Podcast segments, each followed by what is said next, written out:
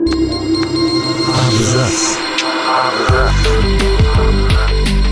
Абзац. О книгах и писателях.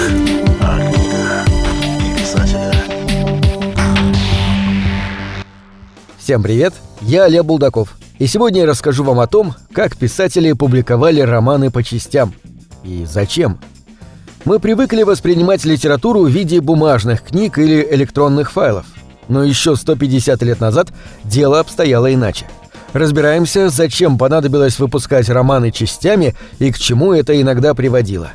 Большинство современников Дюма, Диккенса и даже Льва Толстого читали их прежде всего в газетах. Романы печатали не целиком, а по главам, и это только подогревало интерес читателей и критиков. Возникновение такого формата в XIX веке стало одной из важнейших революций в истории не только журналистики, но и литературы – чисто экономические соображения повлекли за собой огромные изменения в издательском деле и в области отношений автора с аудиторией. Впрочем, выпускать книги по частям придумали не в позапрошлом столетии, а гораздо раньше. Например, изобретение печатного пресса радикально упростило и ускорило издательский процесс.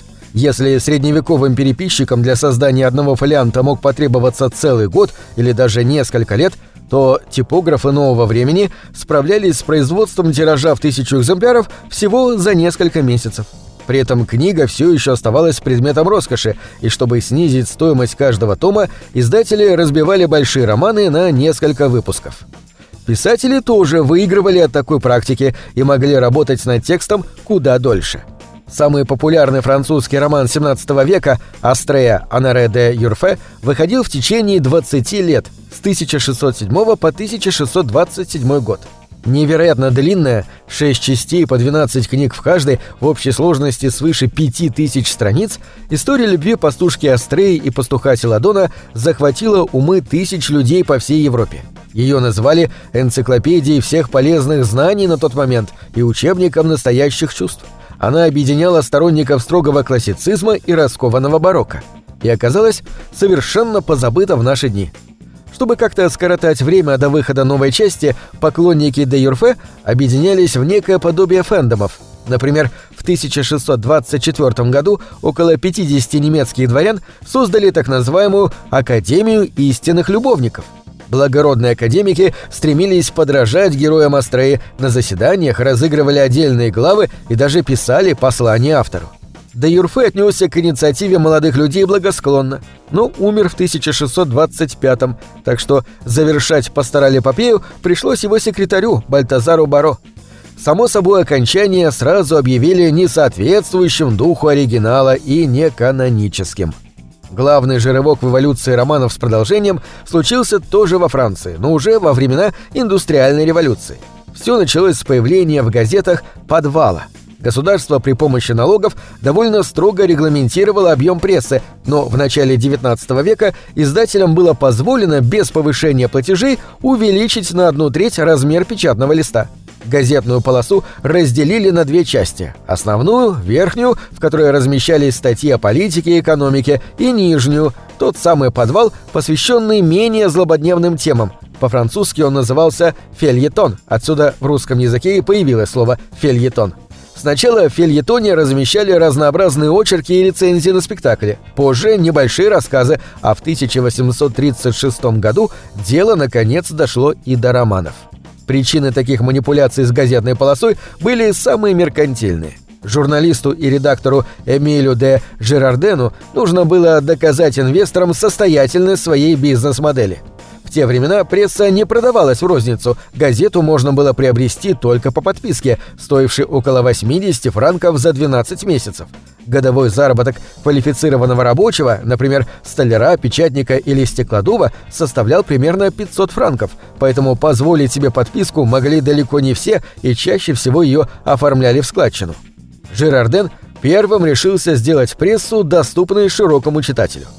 Основным источником дохода своей знаменитой «Ля Пресс» он сделал рекламу, а стоимость всей газеты снизил вдвое. Для такой рискованной схемы требовалось постоянно привлекать внимание рекламодателей и публики, и ничто в 1836 году не могло справиться с этой задачей лучше, чем свежий роман Анаре де Бальзака. Бальзак отдал в «Ля Пресс» недавно законченную «Старую деву», сравнительно короткий комический роман про ухаживание аристократа де Валуа. 12 номеров, в которых печаталась «Старая дева», пользовались ошеломительным спросом. Вскоре идею позаимствовали все редакции Старого и Нового Света, следившие за модными трендами. Роман «Фельетон» не был обычным романом, механически нарезанным на куски. Как правило, его писали на заказ для конкретного издания, и, пожалуй, никогда прежде форма так явно и сильно не влияла на содержание произведения. Во-первых, тексту требовалось сильное начало, чтобы немедленно захватить читателя. Вспомните въезд Д'Артаньяна в город на первых страницах «Трех мушкетеров». Гасконец сразу же ввязывается в драку и встречает своих будущих врагов. Во-вторых, интрига не должна была ослабевать на протяжении всего времени публикации и разрешаться желательно только в финале. Это определяло и композицию глав. Мало того, что все они по техническим причинам были примерно одинакового размера, у них к тому же была идентичная внутренняя структура. Каждая глава представляла собой мини-роман с собственной завязкой. Д'Артаньян появляется на площади верхом на смешной кобыле и ссорится с графом Рашфором. Кульминацией. Д'Артаньян и Рашфор дерутся на шпагах. Д'Артаньян теряет сознание. И развязкой. Очнувшись, Д'Артаньян обнаруживает, что Рашфор украл у него рекомендательное письмо. Как и в современных сериалах, глава должна была завершаться клиффхенгером, сюжетным поворотом, заставляющим читателя с нетерпением ждать дальнейшего развития событий. Для писателей возникновение такого романа филитона в первую очередь означало постоянный доход. В первой половине XIX века литература впервые стала самостоятельной профессией, и роль газетных гонораров здесь очень важна. Доходило до смешного. Про того же Дюма ходила байка, будто атосовского слугу он сделал таким неразговорчивым, тот на все вопросы отвечал только «да» и «нет», лишь бы получить несколько лишних франков с редакции, платившей за каждую отдельную строку. Кроме того, в буквальном смысле попав в газету, писатели превратились в публичные фигуры, известные куда большему числу людей, чем раньше, и это иногда приводило к непредсказуемым последствиям. Самый яркий пример такого взаимодействия писателей и читателей – огромный роман Эжена Сю «Парижские тайны». «Тайны» были одной из самых популярных книг позапрошлого века, хотя современный читатель редко добирается хотя бы до ее середины – в поисках экзотики Сю обратился не к далеким странам, а к материалу более близкому, но от этого не менее интересному – социальным низам французской столицы. Тысячу страниц парижских тайн населяют воры, убийцы, торговцы краденым, проститутки, цыгане и отверженные всех мастей. Сю задумывал книгу как приключенческую мелодраму, разворачивающуюся на мрачном фоне, но тайны прозвучали иначе, чем кто-нибудь мог предположить, и зажили собственной жизнью читатели внезапно увидели в похождениях главного героя рассказ о насущных проблемах общества. Рабочие, чиновники и мелкие буржуа завалили писателя письмами с похвалами его серьезной и нужной работы. С каждым выпуском тайны становились все более пугающими и беспощадными, а Сю завел на страницах журнала, который печатал роман, отдельную колонку. В ней он высказывался на актуальные темы и иногда цитировал наиболее острые записки, полученные от читателей.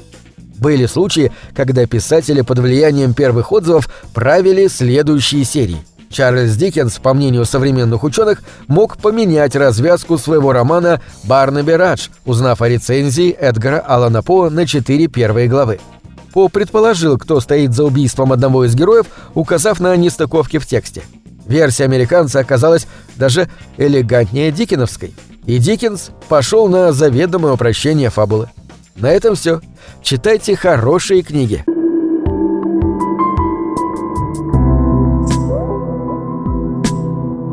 Книги — это двери, что выводят тебя из четырех стен. С ними ты проживаешь другие жизни, а свою умножаешь в тысячу раз. Тысячу раз.